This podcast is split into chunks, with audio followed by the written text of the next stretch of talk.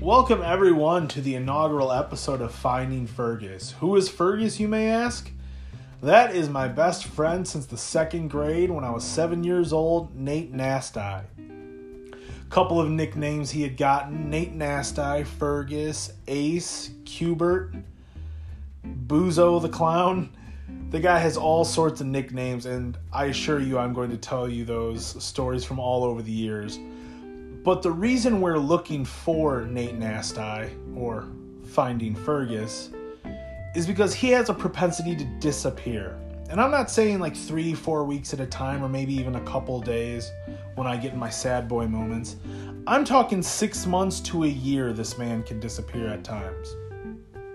He has a lot of stuff going on in way of not knowing what's going on, and he often finds himself in predicaments I could not even fathom how he got there. So the last time I talked to Nate was when he had checked into a rehabilitation center for his alcoholism. Now, what we have to understand about Nate is although he may be considered an alcoholic, he by no stretch of the imagination is driving drunk. He's not breaking. He's not doing anything illegal. He's not doing anything nefarious. He just gets himself in predicaments. He gets himself lost. And the biggest problem is the alcohol adds to his already goofball personality. Now, a sober Nate is already off the wall. The man is a few crayons short of a toolbox. And that's straight from his mouth, I promise you. But the last time I had talked to him, he seemed like things had been going well. He was checking into rehab, he was going into a sober house, and he was eventually going to start back his job that he had when he checked himself in. We were going to get the ball rolling again. However, whenever I'm not able to contact Nate, I usually will contact his mom or his stepdad, Joe. I have since lost contact with his mom, so I'm not entirely sure where Nate is. Now, when I can't get a hold of them, the go to is to drive over to their home, both his mom and his stepdad, and often he lives there as well in different spurts. I'll drive over there, just kind of unannounced. That way, I at least know he's okay, he's alive, everyone's doing well. Well, about three, four days ago, when I arrived to his home, it had been demolished. There was no home there. There wasn't even a glimpse that a home was there previously. So, was Nate even real? Is Fergus a figment of my imagination, or is he a real person? Oh man, he is a very real person. Now, again, I've known him since the second grade. I have stories abound that I will let you know exactly who Nate is. And most of these stories I will denote, if not, they will be sober Nate, because that's my absolute favorite Nate. Now, there will be some funny drunk Nate stories because everyone has a good drunk story, especially Nate.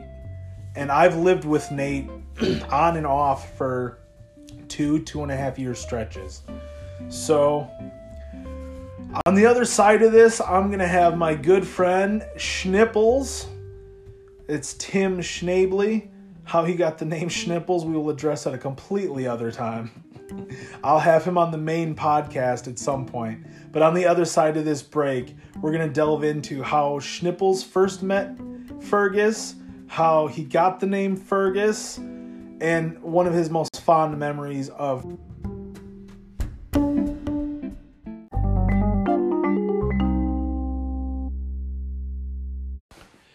and welcome back. With me is Mr. Tim Schnabley and or Schnipples. Not you know what? Not Andor. It's Schnipples. We're calling him Schnipples. Yeah, I'm kind of stuck with that name now. welcome, Schnipples. Hello.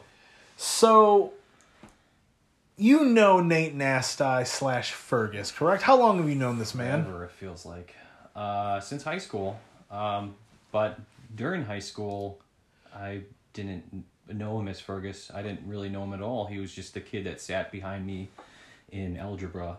And quickly, so everyone knows, because we keep saying back in high school what ages we were back then when I was in second grade. I'm going to be 33 in two days. Schnipples, how old are you? I'm 32. Okay, so since you were about 16 or so, you've known Nate? 17, yeah. Yeah, and I've known Nate since I was seven, so 26 years. but what are your what are your memories of Nate in high school?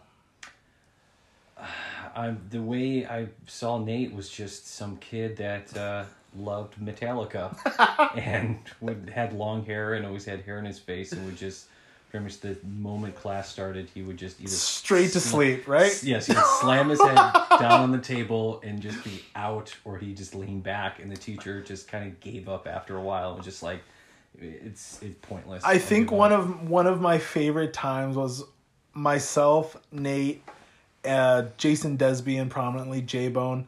We were in English 3 basic class and we had to read a book and Nate just head down immediately.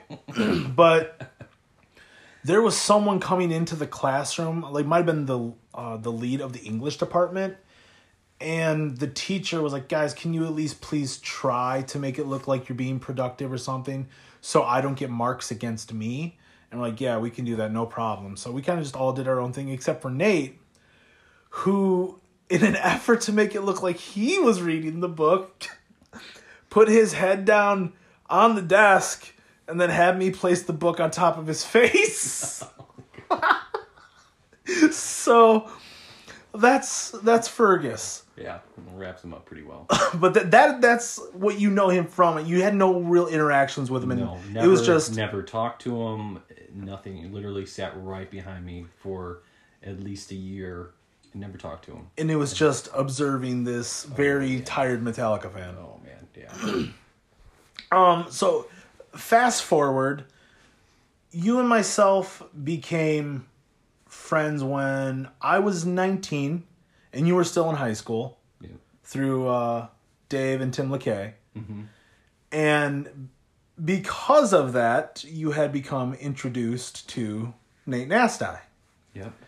Now, do you recall out of high school what your first memory is of Nate? Like how you met him in like a hey, my name's Schnipples or No, I, I don't. I really don't. All I can remember is the countless stories and the insane amount of craziness that followed him everywhere. And and that's why I wanted to start this podcast also. Um, I do have a different installment of the podcast, but this one specifically, Finding Fergus, is I have so many Nate stories that I've told people the world over, and nobody believes this man is real. You could not believe the stories that would come from him.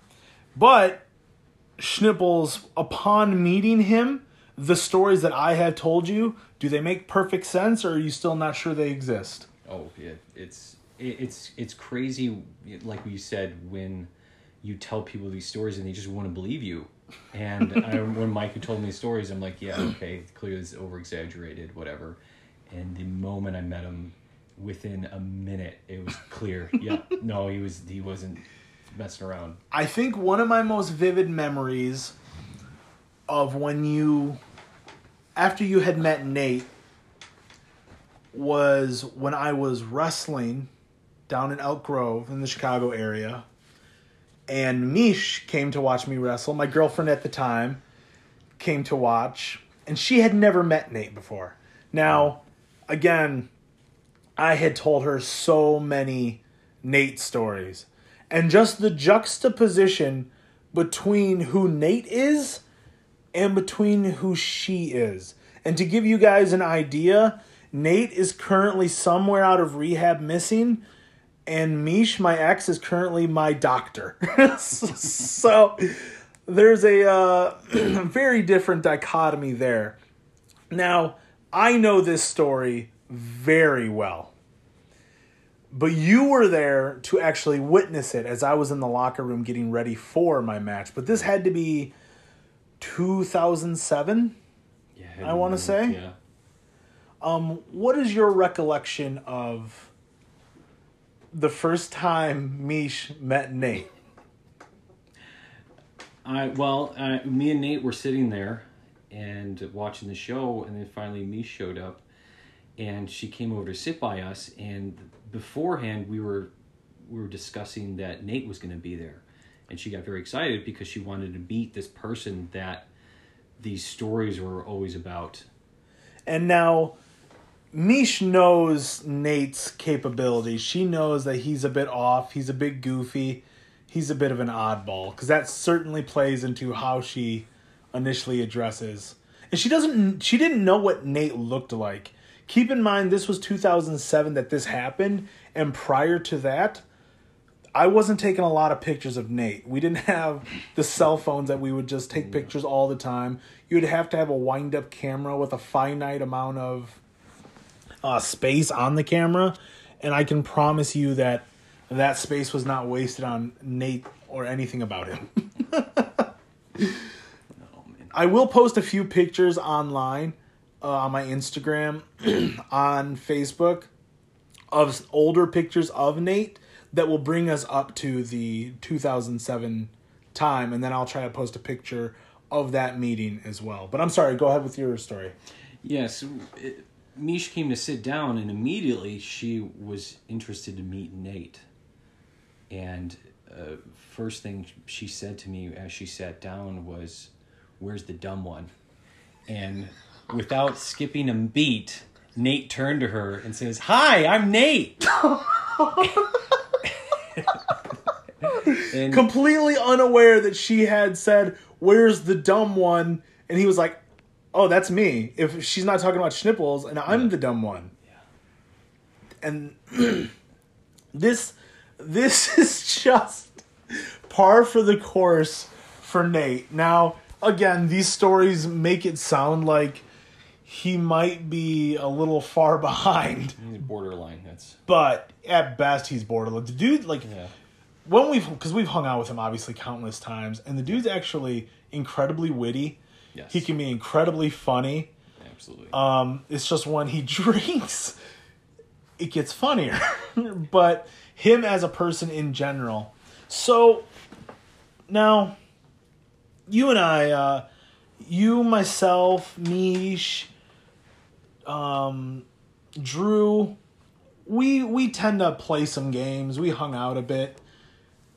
And we would play a few games, particularly one in categories that would inevitably give us not only multiple God. rules, but some of the funniest moments of my life and the nickname for finding Fergus, uh, this this title of the exact podcast. Care you to entertain us with how that came about? Oh boy. Um, yeah, so we were really big into categories uh, back the same amount of time. So uh, we were at Drew's house hanging out and we were playing along and the For tho- for those of you who aren't sure what categories is, it's a game a game based on words entirely. What you do is you have a dice, you have categories, you have a pad of paper. You roll a dice with a letter and you have to correspond the group with that letter. So a movie starting with M, you know, Magic Mike, things like that. So that's kind of the gist of categories. It requires a lot of thinking, and it's not Nate's strong suit, would you say? no, no, his answers were the best. He's I, I I don't even want to play categories unless I'm playing with Nate because his answers were just the best ever. And one of my my all time favorite is why he's called Fergus was the question was names from the Bible. and Starting with F. with F. Um I had nothing. Mish had nothing. yeah. You had nothing. Yep. Drew had nothing. Yep. And with all the confidence of a six year old who just made their first breakfast in bed for their mother, he yells out, Fergus.